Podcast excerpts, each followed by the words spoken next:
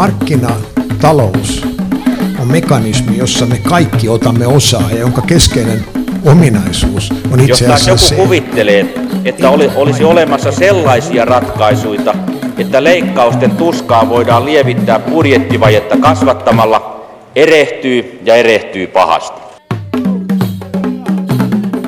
Hyvää päivää, hyvät kuuntelijat, ja tervetuloa kesäkuisen Mikä maksaa ohjelman pariin. Ja kesäkuu näkyy ja ennen muuta kuuluu myös tässä ohjelmasarjassa siten, että tämän kuukauden ajan ohjelma on saanut alaotsikokseen Kesäkuun vieras. Kun Mikä maksaa yleensä tehdään niin, että ensin päätämme aiheen ja asiat ja sen perusteella mietitään vieraita ja haasteltavia, niin nyt kesäkuussa toimimme hieman toisella logiikalla, eli menemme niin sanotusti henkilö edellä. Tapaamme viisi kiinnostavaa ihmistä, joiden kanssa puhutaan paitsi talouteen liittyvistä asioista myös heidän omasta urastaan.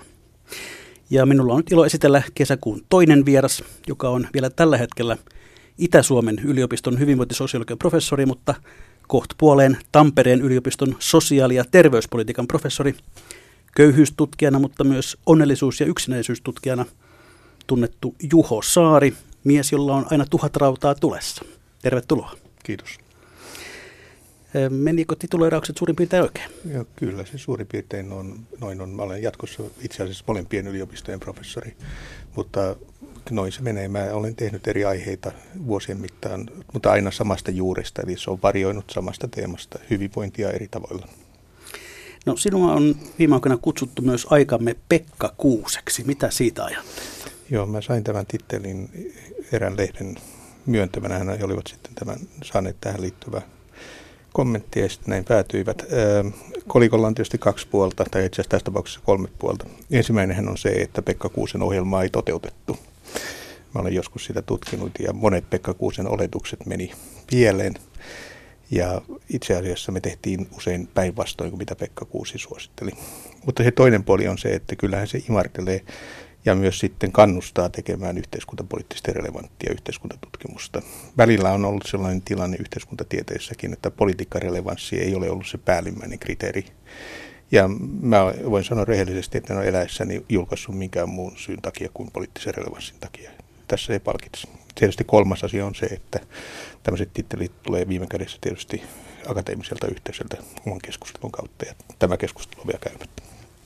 Niin jos joku kuulistunut jäi miettimään, että kuka se Pekka Kuusi oikein olikaan, niin kerrottakoon, että häntä pidetään merkittävänä sosiaalipoliittisena ajattelijana erityisesti 60-luvulla, jolloin hän julkaisi teoksen 60-luvun sosiaalipolitiikka. Sitä on jossain määrin väitetty ainakin hyvinvointivaltion rakentajien raamatuksi, mutta ehkä se ei ihan sitten sellainen ollut. Kuusi ei kuitenkaan ollut yliopistomies, vaan, vaan teki uransa Alkossa ja lopulta sen pääjohtajana. Kyllä. Siinä jos mä sanon siitä Pekka Kuusen kirjasta, niin ää, sitä ei siis toimeenpantu, mutta sillä oli kolme sellaista ansiota, jotka tänäkin on merkittäviä. Ensinnäkin oli se, että hän esitti koherentin näkemyksen siitä, miten talous- ja sosiaalipolitiikka voidaan kytkeä toisinsa järkevällä tavalla. Eli hänellä oli selvä tieteellinen paradigma. Sitten toinen asia oli se, että hän osasi kehystää tuotteensa hyvin. Hän kutsui sosiaalipolitiikkaa kokonaisvaltaiseksi, ihmiskeskeiseksi ja kasvuhakuiseksi. Se ei ollut kokonaisvaltaista, se ei ollut ihmiskeskeistä eikä se ollut kasvuhakuista, mutta se tuotteen myynti, niin se oli, oli, oli erittäin hyvin su, su, su, suunniteltu ja siinä oli sisäänheittotuotteen makua. Ja kolmas oli se, että hän loi oman agendansa, joka pakotti toiset ihmiset reagoimaan siihen hänen agendansa. Ja hyvin paljon sosiaalipoliittisessa uudistuksen yhteydessä jouduttiin sitten kysymään, mitä kuusi tästä sanoi. Viime viikolla Mikä maksaa ohjelman kesäverran oli investointipankkiiri Ari Lahti. Ja silloin tuli tunnustettua, että meillä hänen kanssaan on yhteistä historiaa, eli yhteinen koulutausta. Sen sijaan meillä kahdella ei taida olla muuta yhteistä kuin tämä etunimi, joka tuosta 60-luvulla oli varsin harvinainen, eikö totta? Kyllä, me olemme itse asiassa ensimmäistä. Sitten tuli myöhemmin tuli Juha ja niin edelleen. Kyllä. No Juho Saari, mitä kuuluu sinun kesäsi? Kiitos kysymästä. Se on sitä samaa aina kuin tähän aikaan, eli yritetään selvitä hengissä siihen asti, että päästään tekemään kesällä töitä. Eli yliopistossa tehdään nykyään opetusta, haetaan rahoitusta ja hoidetaan luottamustehtäviä talven ajan ja sitten tutkimus tehdään kesäisin ja yritetään selvitä nämä kaksi viikkoa vielä, jonka jälkeen sitten voidaan ruveta tekemään taas kesätöitä. Onko se niin, että niin sanottua vanhasta lomaa ei professori osaa pitää? Professorillahan ei ole työaikaa, sillä on tietty tuntimäärä työvelvoitetta. Mun kannaltani tämä on huolellisesti kotona neuvoteltu, eli mä saan tiettyjä asioita tehdä silloin, kun on loma ja lähinnä oikolukea ja miettiä ja niin poispäin. Ja aika lailla niin kesät on sitä, että kun on käsikirjoitukset valmistunut, niin oikovedoksia luetaan ja sitten yritetään miettiä, että mitä seuraavana vuonna tulee. Ja tässä on, meillä on tosi tar- tarkat säännöt siitä, mitä mä saan tehdä. Lomalla ei saa ottaa paksuja kirjoja, mutta yksittäisiä artikkeleita saa. Tietokonetta ei saa, mutta iPadin saa ja niin edelleen. Jos unohdetaan työ, niin, niin mitä muita sellaisia asioita on, jotka tekevät sinulle kesän? Mä olen vuosien ajan yrittänyt löytää hetkellistä aikaa niin, että mä saan rauhoittua ja se lähtee oikeastaan tuota joulu, juhannuksen tienoilta. Mä yritän joka vuosi opetella soittamaan Famous Blue Raincoatin uudestaan kitaralla ja sitten jonkin tämmöisen rauhoittavan jakson. Tänä vuonna se on se, että mä lähden erään kaverin kanssa kävelemään Skotlannin poikki. Että kymmenen päivää kävellään. Kyllä meidät tuntien epäilee, että me hiukan huijata ja välillä mennään bussillakin, mutta niin joku tämän tyyppinen breikki. Hänkin on tutkija, me varmasti jatkamme työntekoa kävellessämme siinä peräjälkeen. Toivottavasti selvitään samalla lentokoneella takaisin. Eli tutkija ei varsinaisesti koskaan ehkä ole täysin poissa töistä. Tutkija pystyy aloittamaan työt lomalla sen takia, että ulkoinen paine tehdä erilaisia asioita vähenee ja silloin pystyy ajattelemaan oman aikataulunsa mukaan. Mä olen tutkijana ollut hyvin pitkään sellainen makkaran tekijä, että mulla ei siinä suuria tunteita ole. Eli mä yritän tehdä tasalaatuista makkaraa, joka kelpaa kuluttajalle. Mutta niin se, että ei tarvitse taistella deadlinea vastaan, ei tarvitse niin kuin ulkoapäin määräytyen tehdä asioita, vaan voi ihan rauhassa aloittaa aamu kuudelta tai milloin tuntuu hyvältä ja miettiskellä, niin se on, se on tutkijan kesäloma. Jätetään kesä. Tämä ohjelma etenee nyt niin, että aloitamme Juho Saaren henkilötarinasta. Puhumme hieman siitä, minkälainen on ollut hänen tiensä Kalajoelta tieteemme huipulle. Ja sitten puhutaan suomalaisesta vähäosaisuudesta ja köyhyydestä, hyvinvointivaltiomme ja nyky-Suomen taloudellisesta tilasta ja, ja ehkä vähän reseptiä siihen, että miten hyvinvointivaltio voidaan säilyttää – ja sitten ennen legendaarisia viikon vinkkejä ja viisauksia mahtuu sekaan vielä myös hieman kalajokea ja professorin perjantai-pulloa. Sopiiko näin? Käy hyvin. Juho Saari, olet nyt toiminut hyvinvointisosiologian professorina Itä-Suomen yliopiston Kuopion kampuksella kymmenkunta vuotta. Miten syntyjään keskipohjalainen on oikein oppinut tulemaan savolaisten kanssa toimeen? Mä olen itse asiassa yksi kahdeksasosa savolainen, että mulla on pikkusen, pikkusen savolaistakin perintöä. Mutta täytyy sanoa, että se ympäristö, ennen kaikkea Kuopion kaupungin korkeimmat virkamiehet ja yliopiston johto otti vastaan erittäin hyvin. Että kyllähän se yhden, prof, yhden professorin oppiaineen vetäminen siellä kampuksella on kohtuullisen raskasta puuhaa, mutta niin kyllä se myös ollut mulle palkitsevaa, että ennen kaikkea niin kuin sanonta on, niin mä saanut koko ajan valita sen puun, johon minä itseni hirtän. Et kunhan hirtän johonkin, niin se on kelvannut yliopistolle oikein hyvin. Ja yliopisto on myös tukenut avokätisesti sitä, mitä mä teen. Että ei siitä kahta voitte sanoa. Jos nyt Kuopion todella joku nykäisee hihasta ja sanoo, että sanoo että mitä se semmoinen hyvinvointisosiologia on, niin mitäpä vastaat? Hyvinvointisosiologiassa on kaksi puolta. Toisaalta me tutkimme ihmisten hyvinvointia ja terveyteen vaikuttavia tekijöitä ja hyvinvointia ja terveyttä. Eli siellä on hyvin paljon ihmisten koetun hyvinvoinnin tutkimusta, koetun terveyden tutkimusta ja sitten toiselta puolelta erilaisia niin sanottuja objektiivisia kriteereitä, tulojakoa, asumista, koulutusta, työelämää ja niin edelleen. Mutta toinen puoli tästä kolikosta on sitten se, että miten julkinen valta edistää ihmisten hyvinvointia ja terveyttä ja satunnaisesti myös vähän vähentää sitä. Eli miten yhteiskuntaa uudistamalla, yhteiskuntaa muokkaamalla voidaan tämän tyyppisiin kysymyksiin vaikuttaa. Se on iso tontti. Kukaan ei enää ole vuosikymmeniä hallinnut sitä kokonaisuudessansa, mutta siellä on sitten muutamia aloja, joissa mä oon aika pitkään pyörinyt mukana. No miten alun perin tulit valitse, valitu, valitse, valitneeksi tällaisen sosiaalialan? Öö, mä olin aika erilainen nuori ehkä Kalajoilla siihen aikaan, mutta mulla oli kaksi vaihtoehtoa. Ensimmäinen oli historia ja toinen oli yhteiskuntatieteet. Ja historian osalta se ratkaiseva asia oli se, että mä kovasti tykkäsin siitä. Mä aidosti, luultavasti viihtyisin historioitsijana oikein hyvin. Ja itse asiassa mä luen historiaa pääaineen. Mulla on tälläkin hetkellä yksi opintoviikko suoritettuna vuodelta 1986. Mutta sitten minun historianopettajani sanoi, että historioitsijalla ei ole töitä. Ja 80-luvun puoliväli oli hyvinvointivaltion kulta-aika ja minä sitten loogisesti päättelin, että rupeamalla yhteiskuntatieteilijäksi niin voisin saada jopa töitäkin. Ja varsinkin sosiaalipolitiikka on vähän käytännöllisempää kuin yleiset yhteiskuntatieteet ja tässä olisi mahdollisuuksia. Ja ehkä siinä oli myös ö, olennainen, olennainen niin kuin ylin tekijä oli se, että mä uskoin, että mä osaan tämän alueen. Myöhemmin pääsykokeen tarkastajat ovat tosi sanoneet, että mä olin viimeinen sisäänpäässyt ja niitä piti vähän katsoa, että ne saamut riman ylitte, mutta kuulemma oli kuulemma oikeita ajatuksia. No sinussa ilmeisesti on jonkun verran myös seikkailijan vikaa, koska jo koulupoikana lähdit yksi kaksi Lontooseen Greenpeacein hommiin. Minkälainen juttu se on? joo. joo, siis mä kävin kaikki kesät partioleireillä. Mä olin partiolainen ja mä olin luontoliittolainen ja jossakin vaiheessa, olikohan se yläastetta vai lukioa, niin mä olin sitten, tämän luin Apulehdestä David Taggart-nimisen kaverin haastattelun. Hän oli Greenpeacein perustaja ja hän sitten siinä haastattelussa kertoi, että tässä maailmassa on sellainen valuvika, että se tuhoutuu.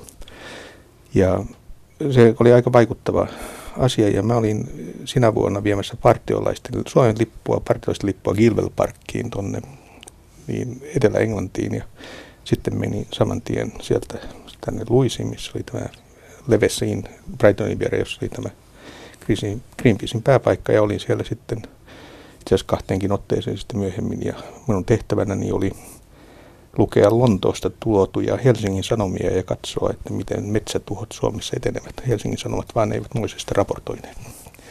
Ja kyllä seuraavana vuonna oli siis Saksassa samalla semmoisella Anders Lebenlernin nimisellä leirillä ja sitten myös Greenpeacella sen jälkeen. Ja kyllähän se niin pitkä matka pohjalaiselle pojalle oli mennä hyvin ideologiseen, hyvin arvonsa tuntemaan ja hyvin yksipuoliseen ympäristöön, että kyllä mä pari vuoden tutustumisen jälkeen totesin, että ei ehkä niin selkeä tämä maailma ole kuin näiden aktivistien maailmassa se näytti olevan. Mutta kyllä mulla oli Greenpeacein lätkä M65 Yhdysvaltain armeijan takissa koko nuoruusvuosien ajan. No väitötyösi olit sitten, et jäänytkään yliopistoon, vaan vietit vuosikymmenen sosiaali- ja terveysministeriössä virkamiehenä. Mitä se aika opetti? Ensimmäinen asia, joka mä siellä opin, oli se, että mä en osaa sosiaalipolitiikasta mitään. Siellä oli erittäin päteviä virkamiehiä ja se koulu ihan alusta asti, minulla oli, oli semmoinen Sireen-niminen pitkään palvelut virkamies siinä naapurissa. Hän oli yliopisto, äh, ministeriön ennustemies ja kyllä hänen osaamisensa sosiaalipolitiikasta oli sitä luokkaa, että nuoreen tohtoriin ei kannata mennä kilpailemaan. Ja mulla meni kymmenen vuotta siihen, että mä olin suurin piirtein hänen tasollansa. Ja vuosien mittaan sitten siellä oli sellainen Kari Välimäki niminen kaveri. Hän siir, siirtyi eri tehtäviin ja yleensä hänen muuttokuormaansa laitettiin minut ja hänen sihteerinsä Sirpa Lillak. Ja hän päätyi sitten kansliapäälliköksi. Ja kyllä siinä no, oppi hyvin, hyvin paljon sitä, että miten tutkimuspolitiikka, hallinto kytkeytyy toisiinsa ja mitkä ovat tutkimuksen rajat ja mitkä ovat hallinnon rajat. Ja ylipäätänsä niin paljon sellaista käytännön järkeä, mitä myös yliopistolla on tarpeen käyttää. Tietysti tutkijana niin mun pöytäni lävitse ja ministeriön esikuntayksikössä meni kaikki se materiaali, josta mä oon voinut sitten myöhempinä vuosina kirjoittaa, että se niin kuin auttoi, myös, auttoi myös aika lailla siinä tutkimuksen tekemisessä sitten myöhempinä vuosina. Olisiko hyvä, jos professorikunnastamme useampi olisi nähnyt muutakin elämää kuin yliopiston? Silloin kun puhutaan sosiaalipolitiikasta, niin se on oikeastaan välttämättömyys. Ja aika moni itse asiassa meidän sosiaali- ja terveyspolitiikan professoreista, ennen kaikkea nämä, jotka ovat enemmän taloustieteellisesti orientoituneet, niin osallistuvat myös julkisen vallan valmisteluun. Mun tietysti kymmenen vuoden investointi siihen niin on, on ehkä poikkeuksellinen ja ei sitä ehkä tarvitse suosia, mutta samalla tavalla kuin ulkoministeriö järjestää mahdollisuuksia virkamiehille viettää aikaa yliopistolla, niin voisi olla yliopistosta paikallaan lähettää tutkijoita sitten ministeriöihin eri tehtäviin. Ministeriöthän ei Suomessa enää tee tutkimusta. Se haaste Suomessa on se, että Suomen ministeriöissä ei oikein ole paikkoja tohtoreille. Eli Meillähän on sisääntulovirka on ylitarkastaja ja se on maisterivirka useimmiten ja sitten nämä pitempään palvelleet virat niin tulee yleensä sieltä organisaation sisältä tai sitten niissä on vahva ajankohtainen poliittinen viritys. No mennään sitten tuohon tutkimuksen maailmaan. Millä perusteella valitset sen, mitä tutkit? Mä äh, olen oikeastaan aina tehnyt edellisen tutkimuksen rönsyn. Eli aina on jäänyt joku asia, joka on pitänyt panna sivuun, ja sitä mä olen lähtenyt sitten tekemään. Ja miksi juuri se rönsy, niin mä olen yrittänyt aina katsoa, että juuri tällä aiheella on yhteiskuntapoliittista kysyntää. Mä yritän katsoa pikkusen eteenpäin, että mitä toi hallitus puuhaa ja mitä yhteiskunnassa tapahtuu, ja yritän hakea sitten niitä aiheita. Ja mähän teen hyvin paljon yhdessä muiden kanssa erilaisissa projekteissa ja mä kerään aina sitten tiettyyn aiheeseen liittyen porukan. Se tekee tietyn asian ja sitten se hajantuu ja kokoontuu taas vähän myöhemmin uuteen muotoon. Ja yhä, yhä tiiviimmin mä seuraan myös sitä, että mikä on rahoituskelpoista toimintaa. Eli mehän ollaan suuria kerjäläisiä nykyään kaikki yliopistolla, että jokainen pyrkii hakemaan hiukkasen lisää tuolta maailmalta rahaa, että yliopistot pyörivät.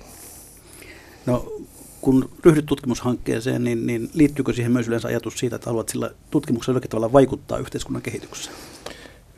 Ehkä tuo on pikkusen leveästi sanottu, että haluaisin vaikuttaa yhteiskunnan kehitykseen. Yhteiskunta uudistuu tämmöisiä innovaatiopolkuja pitkin ja olennaista on sitten se, että oikealla hetkellä on mukana oikealla ajatuksella. Että se on vähän niin kuin lasten tekeminen tuo yhteiskunnan muuttaminen, että oikealla hetkellä joku ajatus voi juurtua. Ja mähän olen sikäli jollainen hyödyllinen idiootti, että mä en ole koskaan kuullut mihinkään puolueeseen mä pyrin siihen, että se aihepiiri on sen luonteinen, että se herättää ihmisten kiinnostusta, median kiinnostusta, ehkä poliittistakin kiinnostusta, mutta se ei, ehkä se kaikkein tärkein asia on se, että se herättää minun kiinnostustani.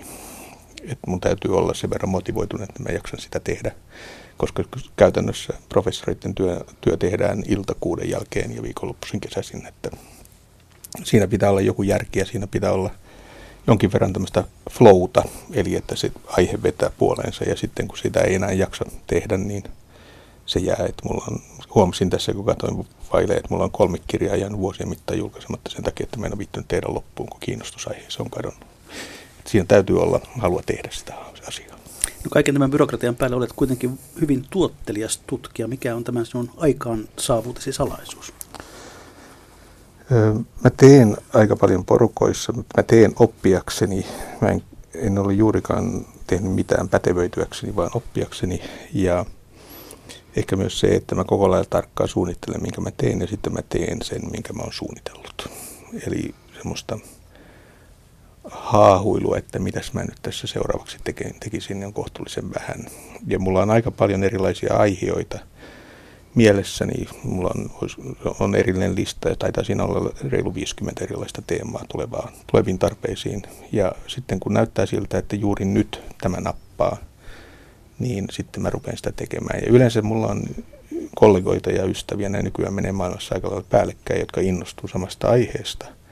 Ja sitten mä lähden sitä tekemään. Kaikki ei nappaa, joku asia jää nappaamatta ja sitten niin se jää sivu. Hyvä esimerkki nyt tässä on se, että tässä on nyt vuosien ajan pöyhitty yksinäisyyttä eri tavoilla. Se syntyi siitä, että siitä, että mä hain tilastoista sellaista aihetta, joka tekee kaikki ihmiset mahdollisimman onnettomaksi ja mikään ei tee niin onnettomaksi kuin yksinäisyys. Ja siihen sitten mä keräsin ympärille 15 ihmistä ja sitten meillä on verkostossa parisataa ihmistä, jotka pohtii samaa. Mutta nyt, ei, nyt on yksinäisyyden aika minulta ohitti ja näyttää, että rakkaus tulee seuraavaksi näin se vaan vaihtelee. Että onnellisuus, ensin tehtiin onnellisuutta, sitten tehtiin yksinäisyyttä, nyt näyttää olevan rakkautta. Saattaa olla, että tulee myös häpeä, koska häpeä näyttää olevan sellainen ilmiö, joka ihmisiä vaivaa. Ja kun yhteiskunta eriarvoistuu, niin häpeän merkitys ihmisten käyttäytymisessä kasvaa. Siis rakkautta ilmassa.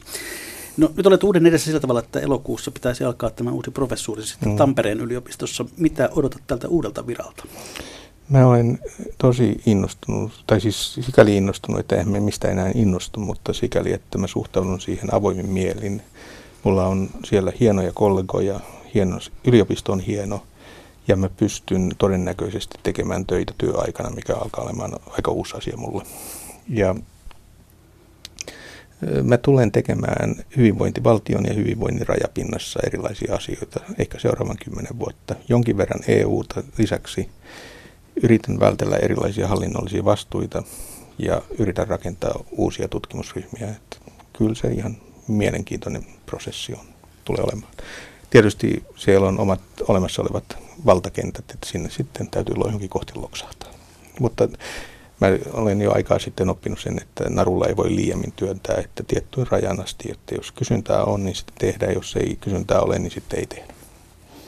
Professori Juho Saari, työelämässä tuntuu kulkevan jonkinlaisissa kymmenen vuoden sykleissä. Ensin kymmenkunta vuotta, yksi, yksi vuosikymmen opintoja ja väitöskirjan tekoa, sitten vuosikymmen virkamiehenä, vuosikymmen professorina Kuopiossa ja nyt Tampereella. Onko tämä kymmenvuotisjakso, onko se sattumaa vai suunniteltua?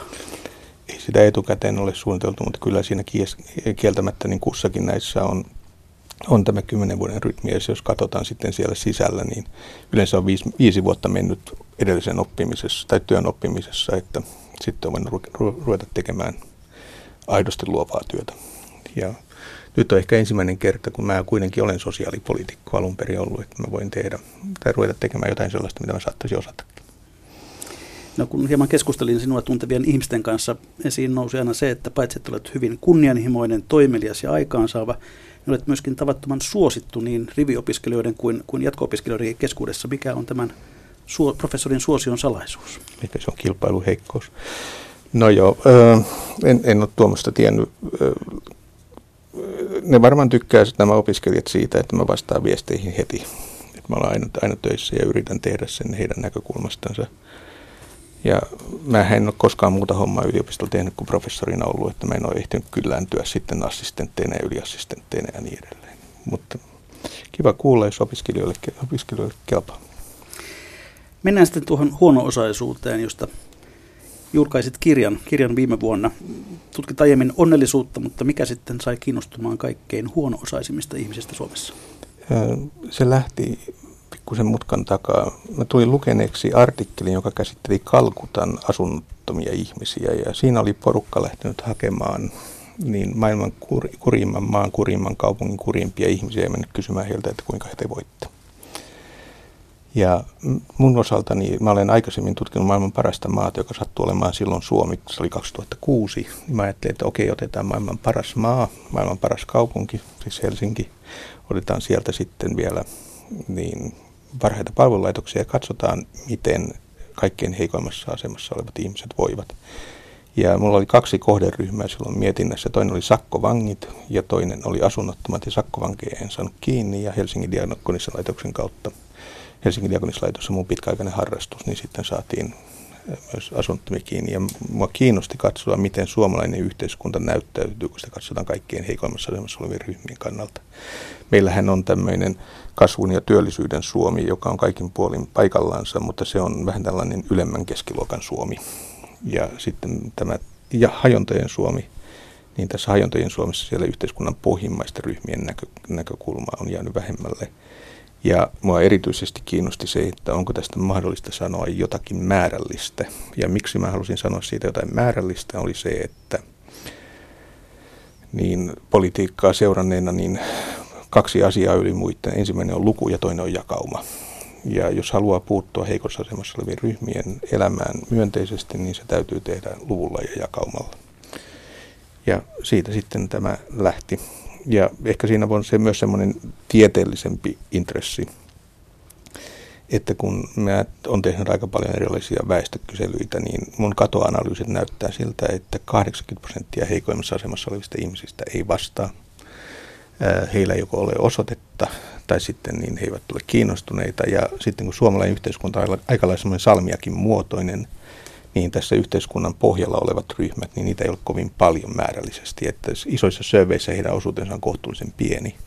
Joten sitten me alettiin viettämään aikaa asunnottomien kanssa, leipäjonoissa, suonen sisäisten huumeiden käyttäjien keskuudessa, jaettiin ruokaa, Mulla on hienoja nuoria ihmisiä töissä, jotka osaa, osaa tehdä itse tykömme. Mentiin neulanvaihtopisteisiin, asunnottomien päiväkeskuksiin, asunnottomien asuntoloihin, mielenterveyskuntoutujen keskuksiin. Ja teimme itsemme tutuiksi, teimme itsemme hyväksytyksi ja sitten laitettiin kuponkin enää eteen ja kysyttiin, että vois, olisiko teille kiinnostus vastata. Ja me saatiin ainutlaatuisia aineistoja. Meillä on haastateltuna kolme ja puoli tuhatta ihmistä leipäjonoista esimerkiksi tällä hetkellä. Ja sen lisäksi me nyt pelataan aina tämmöistä Davidia, koska meillä ei yleensä koskaan ole juurikaan rahaa, niin me sitten hankittiin aineistot Kreikasta, Liettuasta, Unkarista ja nyt parhaillaan Chicagosta. Haastatellaan ihmisiä leipäjonoista. Se on halpaa ja mukavaa puhua. Ja saadaan vertailevia aineistoja siitä, miten hyvinvointivaltion pohja vuotaa eri maissa. No kuinka haasteellista oli luoda sellainen luottamus, että saitte myös sitten rehellisiä vastauksia? Tuota, näissä leipäjonoissa me pilotoitiin se hyvin huolellisesti kaupungin kanssa. Me tehtiin leipäjonojen kanssa yhteistyötä ja me saatiin se toimimaan. Ja sitten meille tuli joukkoomme Maria Ohisalon niminen nuori tutkija Helsingistä. Mä rekrytoin hänet tuonne Kuopioon ja Maria sitten on oikein hyvä tässä. Ja hän rakensi niitä yhteyksiä. Sitten Diakonia ammattikorkeakoulusta Sakari Kainulainen ja heidän opiskelijansa sitten menivät sinne jonoihin. Ja samalla tavalla suonen sisäisissä huumeissa, niin ö, oltiin siellä aika, me jaettiin neuloja, jaettiin, jaettiin ehkäisyvälineitä, liukuvoiteita, putsauslaitteita. Ja sen jälkeen, kun oltiin riittävän tuttuja, niin sitten meidän ihmiset keräsivät. Tässähän on ehkä selvyyden vuoksi, niin minä siis tässä patsastelen muiden ihmisten työllä, että mulla ei liiemmin ole aikaa itse tehdä sitä, mutta nämä ihmiset, jotka meillä on töissä, niin osaavat hommansa ja he ovat sitoutuneet työhönsä ja tekevät hyvää jälkeä. Ja mä nyt sitten teen, minkä mä itse kerkeen, niin tuolla kentälläkin. No, tässä kirjassasi huono-osaiset elämän edellytykset yhteiskunnan pohjalla arvioit, että äärimmäisessä köyhyydessä Suomessa eläisi ehkä noin 30 000 ihmistä. Mm. Ketkä Ketä ovat nämä kaikkein huono-osaisimmat? Sen kova ydin on pitkäaikaisasunnottomat ja sen ympärillä on sitten mielenterveyskuntoutujia, entisiä vankeja, erilaisia pitkäaikaistyöttömiä eri, eri tavoilla yhteiskunnasta sivuun jääneitä ryhmiä. He ovat pääsääntöisesti väkeä, joiden kiinnittyminen perheeseen, työmarkkinoille, asuntomarkkinoille on heikkoa. Ja ylipäätään elämän tilanteen suhteen, niin heidän elintasonsa on pysyvästi viimeisiäisen turvan etuksien varassa. Heidän elämänlaatunsa on voimakkaasti alempi kuin muulla väestöllä ihan sen takia, että siihen liittyy erilaista epäonnistumisen häpeän kokemusta – ja sitten heidän elämäntapansa niin rakentuu ilman perhettä, ilman työtä, ilman sosiaali, vakinoita sosiaalisia suhteita. He ovat Suomen yksinäisintä väkeä. Ja sitten siihen liittyy myös aika paljon erilaista addiktiota. He ovat ihmisiä, jotka ovat tästäkin studiosta semmoinen kolmen neljän kilometrin päässä. Ensimmäinen leiri heikäläisillä on tuossa huom heikäläisillä muukalaisilla on tuossa muutaman kilometrin päässä ja sitten tuolla tietysti Helsingin diakonislaitoksella asumisyksiköissä on paljon väkeä. Heillähän nykyään oma vuokrasopimus, että se on vähän erilainen. Mutta käytännössä tämä meidän 80 prosentin hyväosaisten mafia, niin kuin voi sanoa, mm. me emme näe näitä ihmisiä laikaa. He ovat muukalaisia keskuudessamme. Me voidaan katsoa heidän lävitsensä ja elää elämäämme heitä, heitä tuntematta. Meillä on Tuomo Laihiala ja Maria Ohisalo ovat vastikään – tutkineet, miten meidän hyvinvoiva enemmistö puhuu ja kirjoittaa näistä ihmisistä. Ja sitä nyt ei voi tässä radiossa sanoa. Se on julmaa yksioikoista puhetta merkittävältä osalta suomalaisia. He puhuvat kanssa ihmisistä kuin he olisivat muukalaisia, joista, joihin voidaan liittää erilaisia hyvin kielteisiä ominaisuuksia. No, mitä kävi ilmi, millainen yleensä on sitten tämä tie tähän huono-osaisuuteen? Peritäänkö se samalla tavalla kuin peritään suuret omaisuudet? Huono-osaisuus Suomessa on pääsääntöisesti sitä, että ei pääse mukaan myönteiseen kehitykseen. Eli meillä pääsääntöisesti huono-osaisuus ei ole huono-osaisuuden kasautumista, voimakasta kasautumista, ikään kuin kaikki menee pieleen, vaan se, että ympäriltä ihmiset kouluttautuvat, saavat pikkusen paremman asunnon, vähän enemmän työtä, vähän enemmän palkkaa, koulutusta, terveyttä ja niin edelleen. Eli ihmiset jäävät ikään kuin jälkeen muista ihmisistä. Ja sitten kun on riittävän paljon näitä jälkeenjäämistä tullut, niin yleensä elämään alkaa tulla erilaista kolhua. Ihmisen kimmoisuus heikkenee. Ihmisen jatku, elämän jatkuvassa niukkuudessa vie ihmisten toimintakykyä, kykyjä, siis kykyä, jatkuvassa niukkuudessa eläminen tarkoittaa sitä, että elämä on jatkuvaa ylivelkaantumista, velkojen kanssa suplaamista, rahapulaa, heikkoa asemaa ja niin edelleen. Ja se vie ihmisiltä aika suuren osan siitä elämän voimasta, jota muilla ihmisillä on. Sitten siihen alkaa liittymään päihteitä ja parisuhteen muodostusta samassa elämäntilanteessa olevien muiden ihmisten kanssa. Ja sitten loppu on tuolla Helsingin diakonissalaitoksen asumisyksikössä. No, miten nämä ihmiset itse näkevät oman paikkansa yhteiskunnassa? Se, vähän monimuotoinen kysymys, mutta kyllä he sijoittavat itsensä yhteiskunnan pohjalle. He tiedostavat kyllä tämän, he kokevat itsensä aika suurelta osin huono-osaisiksi. Me olemme pyrkineet tätä eri tavalla kartoittamaan, mutta toisaalta he myös korostavat, että he ovat vastuussa omissa valinnoistansa. Eli sellainen ajatus, että he niin pääsääntöisesti syyttäisivät yhteiskuntaa siitä, että mihinkä he ovat päätyneet, niin se ei näytä olevan meidän kyselyjen mukaan totta. Ja kun me katsotaan sitten heidän taustojansa, niin siellähän on kolmannes taisi olla lastensuojelulapsia ja niin edelleen tuolla asunnottomissa, niin kyllä täytyy sanoa, että kyllä siellä voisi vähän niin kuin taustaakin ja rakenteita syyttää. Mutta tämä näyttää olevan aika tyypillistä, että mitä haavoittuvammassa asemassa olet, niin sitä enemmän sitä syyllisyyttä otat omaksi ansioksesi, ää, tappioksesi ja omien tekojesi seuraukseksi, vaikka ihan oikeasti voidaan sanoa, että hetkinen, olet asunut alkoholisti perheessä, sinut on huostaan otettu, sinulla ei ole mahdollisuutta käydä koulua, kun olet käynyt koulussa, niin se on ollut tällaista ja tuollaista, olet ollut tuollaisessa seurassa. Voidaan ajatella, että tässä on sinuakin isompia voimia, jotka ovat johtaneet siihen, että tällä hetkellä menee niin kuin menee. Niin onko sellainen kysymys mahdollinen, että kenen syytä huono-osaisuus tai äärimmäinen köyhyys on? Joo, sitä on paljon put, pohdittu ja tämähän on asia, josta ihmisillä on vankkoja käsityksiä. Ja me ollaan nyt aika isoilla aineistoilla sitä peuhottu ja niin se näyttää olevan, että mitä paremmassa asemassa olet ja mitä vähemmän kokemusta sinulla on huono-osaisuudesta köyhyydestä, sitä varmempi sinä olet siitä, että köyhä on laiska. Ja sitten tuolla enemmän tuolla yhteiskunnan pohjalla olevat tai heikossa asemassa olevat ryhmät, niin näkevät ne rakenteelliset syyt selkeämmin.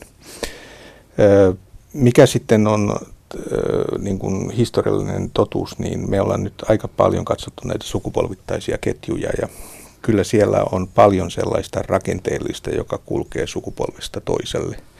Mutta mikä on myös mielenkiintoista, siis siinä maailmassa, missä arvoisa kuulet, minä elän, niin mielenkiintoinen ymmärretään vähän toisella tavalla kuin yleensä, mutta mielenkiintoista on se, että harvoin me löydämme sellaisia perheitä, joissa kaikki lapset ovat sukupolvesta toiseen heikossa asemassa.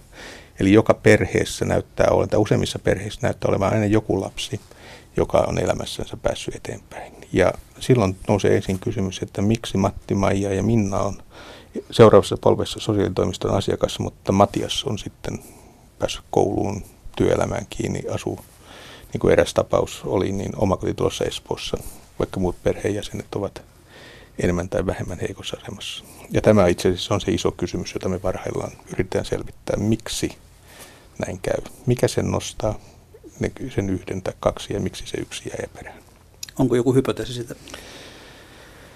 Öö, me ollaan yritetty hakea niitä ihmisten elämän avaintapahtumia ja kyllä siellä aika lailla kiitosta pitää koululle antaa ja myös se, että on, on tapauksia, joissa yhteiskunnan tuki tai ennen kaikkea sosiaalityöntekijän kärsivällisyys on tukenut näitä nuoria, nuoria eteenpäin. Ja on myös aikuisella iällä elämän suunta onnistuttu vaihtamaan hyvin perusteellisella tavalla.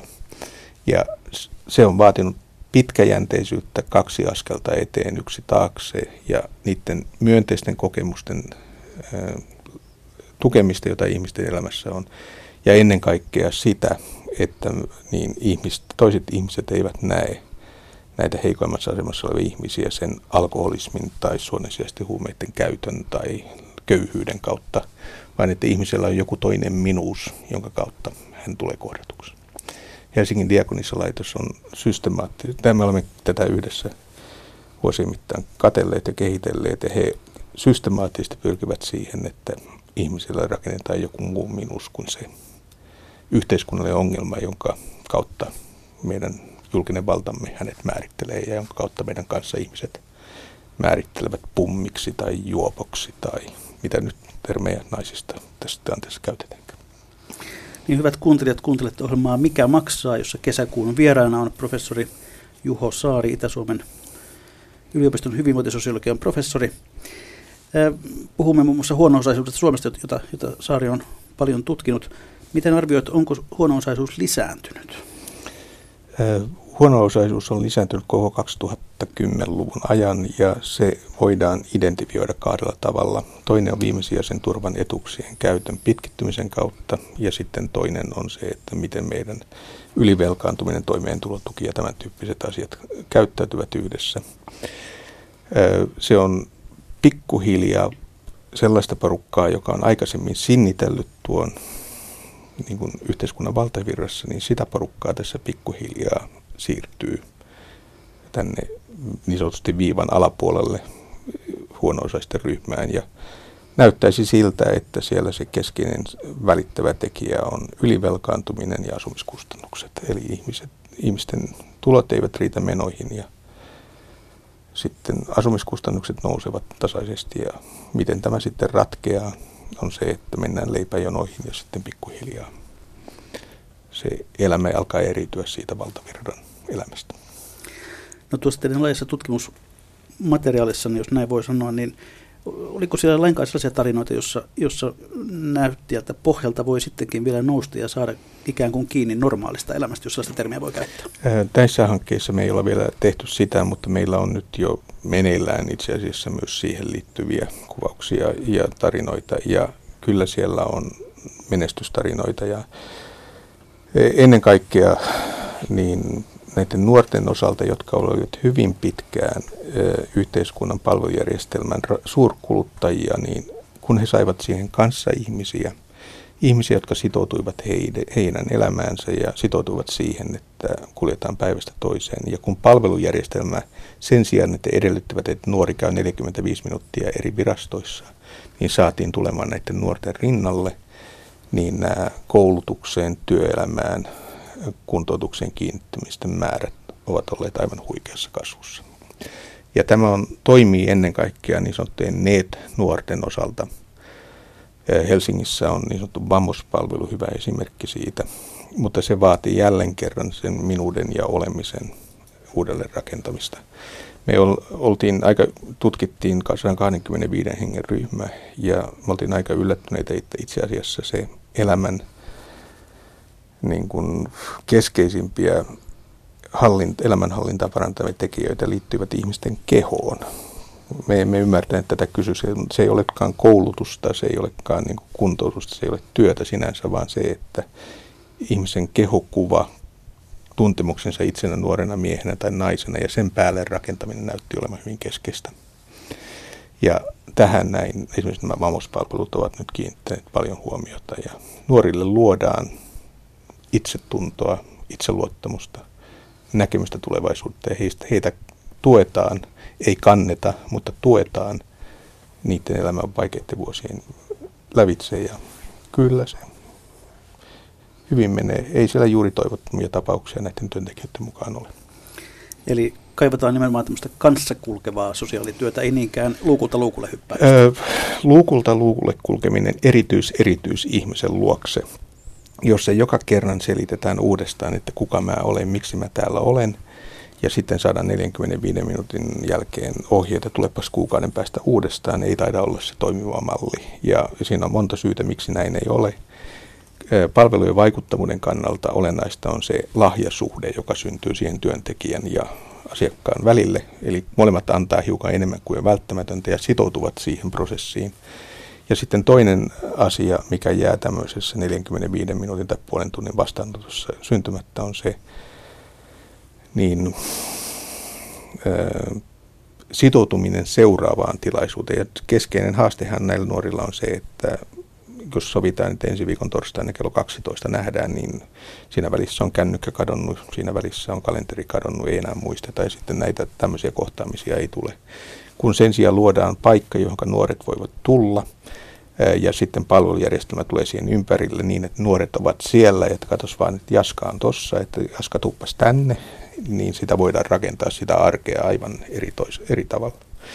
Ja samalla tavalla niin vanhusten palveluissa, vapaaehtoisten ja niin kuin kotipalvelujen yhteistyöllä pystytään parantamaan vanhusten asemaa olennaisella tavalla, koska ihmiset sitoutuvat siellä vapaaehtoiset, jotka tulevat joka viikko käymään, työntekijöitä, jotka tekevät muutakin kuin tuovat ruokansa, ruoan sinne ja niin poispäin. Keskeinen kysymys on, että mitä tehdään tälle suurelle perheisiin ja työelämään kiinnittämättömälle ryhmälle, jotka ovat tuossa 25-45 välillä. Meillähän on niin sanotusti kadoksissa huomattavan paljon nuoria aikuisia, tai jo ai, siis vähän väärin sanottu, siis 25-vuotiaita, 40-vuotiaita, jotka näkyvät meille ainoastaan toimeentulotukipäätösten kautta. Ja he eivät kytkeydy pal- palveluihin, heillä ei ole juurikaan asemaa parisuhdemarkkinoilla, heillä ei ole juuri paikkaa asuntomarkkinoilla eikä heillä ole juuri paikkaa työmarkkinoilla eikä heillä ole palkkaa, paikkaa myöskään tämä meidän suomalaisten parhaan parisuhdekonsultin OP Nordean elämässä. Eli heillä ei ole myöskään pankkisuhdetta ja elämä rakennetaan ilman näitä. Ja tämä on se porukka, joka sitten on monella tavalla meille haasteellinen. Siis sehän, siis nyt puhutaan yhteiskuntapolitiikan kannalta, se heidän osaltahan tilanne on, on se, että sellainen äh, rankka päihteiden käyttäjä ja muu vastaava, jos sitä on ollut, niin se alkaa tuossa 40 tienoilla vähentyä. Ja sen jälkeen se elämä alkaa olemaan sellaista hiipuvaa, hiljaista eloa. Me pystytään yhteiskuntapoliittisesti puuttumaan heidän elämäänsä lähinnä siinä tapauksessa, että heillä on lapsia. Silloin lastensuojelu ja kuntouttavat palvelut tulevat aktiivisemmin mukaan, mutta silloin kun ihminen on autonominen ja täysivaltainen ja osaa sumplia jonkin verran, niin julkisen vallan toimenpiteet on kohtuullisen etäiset. Juho Saari, miten arvioit, onko suomalainen yhteiskunta eriarvoistumassa? Meillä itse asiassa on kansaneläkelaitoksen toimesta johdolla tehty hyvinkin systemaattinen tutkimus tästä aiheesta ja se kattaa pitkän aikavälin. Ja vastaus on, että suurissa linjoissa on hyvin paljon jatkuvuutta ja puhutaan suurien väestöryhmien tai sosiaalisten ryhmien väistä eroista, niin siellä muutokset on kohtuullisen pieniä. Ja nyt täytyy ottaa huomioon, että kun me puhutaan miljoonista ihmisistä, niin pienetkin muutokset tarkoittaa kymmeniä tai satoja tuhansia ihmisiä, mutta ne muutokset on kohtuullisen pieniä siinä suuren enemmistön keskuudessa mikä meillä on eri, erilaistunut ja erikoistunut ja eriarvoistunut on ääripäät. Eli meillä on jonkinmoinen erityminen tuolla ihan ylhäällä yhteiskunnassa, siis sellainen väki, joka on hyvin kaukana elintasonsa, elämänlaatunsa ja elämän tapansa suhteen muusta väestöstä. Ja sitten meillä on se väki, joka ei pääse mukaan tähän muuhun myönteiseen kehitykseen. Ja todellakin se iso ongelma tällä hetkellä on se, että se aikaisemmin sinnitellyt, vähän asumistukea saanut, silloin tällöin työttömyysturvaa saanut porukka, joka on asunut vuokralla, niin se alkaa nyt pikkuhiljaa valumaan tuonne viimesijaisen turvan piiriin. Ja se on elämäntilanteen hallinnan ja ylipäätään sen kannusterakenteiden kannalta aika haasteellinen tilanne. No Suomessa on viime aikoina alettu puhua sellaista asiasta kuin sosiaaliturvan riippuvuus. Mm-hmm. Mitä se oikein mahtaa olla? Joo, siis tässä on kysymys aiheesta, joka on ollut aikoinaan mulle hyvin läheinen, koska minä olen väitellyt markkinariippu, sosiaalipolitiikasta markkinariippuvuuden vähentäjänä joskus 90-luvun puolivälissä. Ja silloin tutkittiin sitä, kuinka paljon ihmiset saavat muuta tuloa kuin markkinatuloa. Ja katsottiin, että mitä enemmän, vähemmän markkinatuloa, niin sitä parempi. Noin karkeasti ottaen hyvinvointivaltio hoiti hommansa. Mutta sitten minun on mietitty aika systemaattisesti sitä, että entäs jos on valtio onkin sosiaaliturvariippuvuutta lisäävä taho. Eli että jos se onkin niin, että ihmisten käyttäytyminen ja arvot muuttuvat sen mukaan, että he voivat olla hyvinvointivaltion asiakkaina tai kuluttajina, että jokainen palveluntuottaja, jokainen ihminen haluaa hiukkasen lisää ja se alkaa muuttamaan ihmisten käyttäytymistä. Tämä on hyvin mielenkiintoinen väite ja ilmiö, kahdesta erityisestä syystä. Ensimmäinen on se, että se on poliittisesti erittäin voimakkaasti arvotettu väite. Ja meillähän keskustapuolueen, perussuomalaisten ja kokoomuksen kansanedustajista ja, kannattajista suuri enemmistö on sitä mieltä, että hyvinvointivaltio tekee laiskaksi. Sitten vasemmistopuolueisten näkemysten mukaan täsmälleen päinvastoin. Se on siis täysin symmetriset nämä ääripäät. Ja empiirisesti asiahan ei voi olla näin sekaisin, joten siinä on selvästikin kysymys erilaisista ymmärryksistä siitä, että mikä on julkisen vallan ja mikä on valtion paikka ihmisten elämässä. Ja mikä on se, käyttäen sivilän termiä, tilannekuva, johon me vastataan. Ja nyt kävi niin hassusti, että meidän hallituksemme tilannekuva heijastaa kansanedustajien ja kansalaisten suuren enemmistön näkemystä ja ne olettavat, että hyvinvointivaltio onkin ongelma, osa ongelmaa, jota pitää hoitaa. Mutta sitten toinen puoli tässä asiassa on se, että keskustelu sosiaaliturvariippuvuudesta kohdistuu niihin, eli niihin muihin ihmisiin. Me emme ole niitä, mutta ne ovat. Ja silloin puhutaan toimeentulotukiasiakkaista, silloin puhutaan viimesijaisen turvan pitkäaikaiskäyttäjistä ja työttömistä ja niin edelleen. Ne ovat meidän etuksillamme, maksamilla etuksilla. Ja silloin tulee keskusteluun erilaisia ö, moraalipanikkeja, siis puhutaan siitä, että aletaan puhumaan sosiaalipummit rahat. Se on, moraalipanikki on ilmiö, joka aikoinaan tuli tutkimukseen, kun tuli sellainen merkittävä ilmiö kuin pitkätukkaiset pojat. Ja oltiin suuresti huolissaan, että yhteiskunnat romahtavat, kun pojat eivät enää parturissa. Sitten ajoi vielä moottoripyörällä ja se oli suuri panikki siihen aikaan. Myöhemmin HIV on aiheuttanut paniikin ja niin edelleen. Mutta sosiaalipummit, joka on se termi, jolla ihmiset käsittelee sitä, että nämä tuottavat semmoisia emotionaalisia aaltoja, joita me voidaan eri tavalla analysoida, että ihmiset ovat, paheksuvat hyvin jyrkästi niitä ihmisiä, jotka sitten käyttäytyvät tietyllä tavalla ihmisten käsitysten mukaan. Samaten niin ö, ihmiset leimaantuvat ja niin edelleen. No me ollaan sitten tutkittu sitä, että mitä se ihmisten elämä todellakin on. Ja arvoisat kuulijat, sosiaaliturvariippuvuus viimeisen turvan käyttäjien joukossa on huomattavan pieni ongelma. Ja sitten toinen asia, mikä siellä on, on se, että on hyvin yksioikeista sanoa, että joku roikkuu tai on pummina siellä, kun me katsotaan tarkemmin sitä, niin siellä on yhtäältä toisella puolelta se, että on, on erilaista kannustinongelmaa. Siinä kannustiongelmasta tosi olennainen kannustiongelma on ylivelkaantuminen. Sitten on erilaista terveysongelmaa, on erilaista työko, työkvalifikaatioihin liittyvää ongelmaa ja sitten on erilaista asumiseen liittyvää ongelmaa. Eli on asunto jossakin, mikä on kohtuullisen edullinen ja ei haluta sitten muuttaa paikasta toiseen. On myös paljon asuntoja, joista ei pääse eroon, koska niiden hinta on niin alhainen. Mutta se olennainen syy sitten näiden ihmisten elämässä, että miksi se niin sanotusti ei, ei mene putkeen, miksi ei hakeuduta koulutukseen, kuntoutukseen työelämään, niin sieltä löytyy hyvin paljon tällaista ilmiötä kuin adaptaatio, eli on sopeuduttu siihen elämäntilanteeseen. Sitten siellä on hyvin voimakkaasti kolhittuja ihmisiä. Ihmiset ovat laittaneet satoja hakemuksia ja jatkuvasti kokeneet itsensä epäonnistuneiksi. Ne on vähän niin kuin vanhoja nyrkkeilijöitä, jotka on saaneet liian monta kertaa päähänsä. Ja sitten siellä on niukkuuden aiheuttamaa rasitusta, kun joutuu päivästä toiseen sumplimaan ja sumplimaan ja sumplimaan. Ja jos jotakin yrittää, niin sitten alkaa tulla ulosottomies. Ja sitten siellä on kiistatta myös addiktioita, eli ihmiset hoitavat tätä elämäntilasta aiheutua stressiä päihteiden avulla. Se kuva on paljon monimutkaisempi kuin se, että ne pummit loisii meidän rahoilla.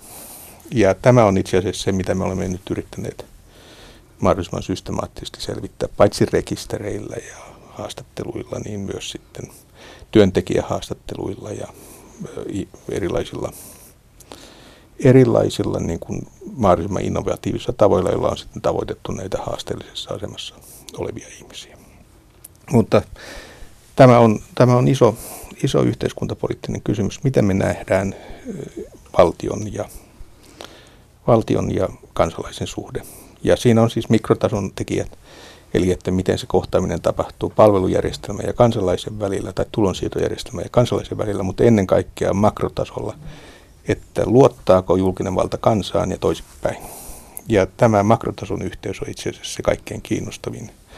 Ja olisi syytä säilyttää se mahdollisimman vahvana. Se, on, se on monella tavalla myös moraalinen kysymys, ihmisten oikeustajuun liittyvä kysymys. Ja sikäli niin se on myös monella tavalla suomalaisen hyvinvointivaltion kohtalokysymys. Nimittäin jos me menetämme uskon tähän järjestelmään, niin sitten se on kaltevat pinta. Ihmiset alkavat varautumaan itse, ne järjestelmät menettää tukensa ja sitten tämä Suomen laiva, jossa me, useimmat meistä ovat, tosi meidän mielipidetty kysymysten mukaan, niin köyhä kansa on jo sitä mieltä, että me emme ole samassa veneessä muiden kanssa, niin tämä alkaa pikkuhiljaa jakautumaan.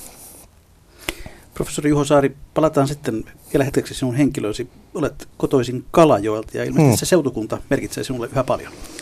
Joo, siis nuorena on vähän sokea ollut se seutukunnalle, mutta mitä vanhemmaksi on tullut ja mitä kauemmaksi sitä, kauempaa sitä on katsellut, niin sitä enemmän siitä on kiinnostunut. Ja myös siitä, että miten ne paikkakunnan tarinat rakentuvat, miten se paikallinen minus rakentuu ja niin edelleen. Mä nuorena keräsin toki kansanperinnettä siellä, niin kuin, siellä oli sellainen opettaja Iida Isokääntä, joka toimi, toimitti minulle sellaisia listoja ja sitten kävin haastattelemassa ihmisiä.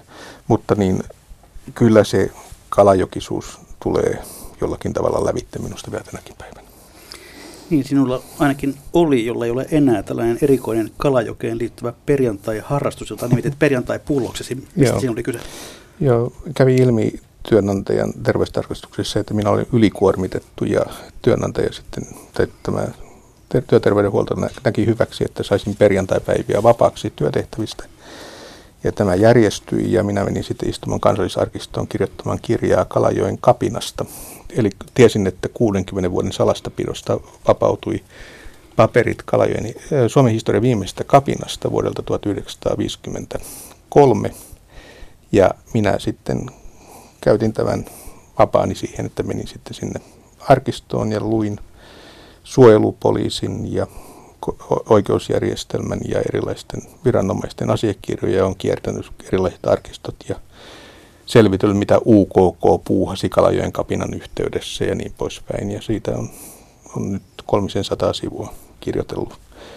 Kysymyshän on, arvoisat kuulijat, siitä, että Kalajoki-niminen pitäjä oli vähän vaikeuksissa sen kanssa, että julkinen valta alkoi säätelemään paikallista elämää pitkän tauon jälkeen 1950-luvulla ja se keskittyi lippoamiskieltoon. Eli kalajokiset eivät hyväksyneet sitä, että joesta nousevaa kalaa ei saa lipota ja siitä sitten lähti liikkeelle semmoinen tapahtumasarja, joka päätyi yhdeksän miehen kuritushuonetuomioihin ja se on siis viimeinen kerta, kun Suomessa on käytetty kansan liikehdinnän yhteydessä kapinan käsite.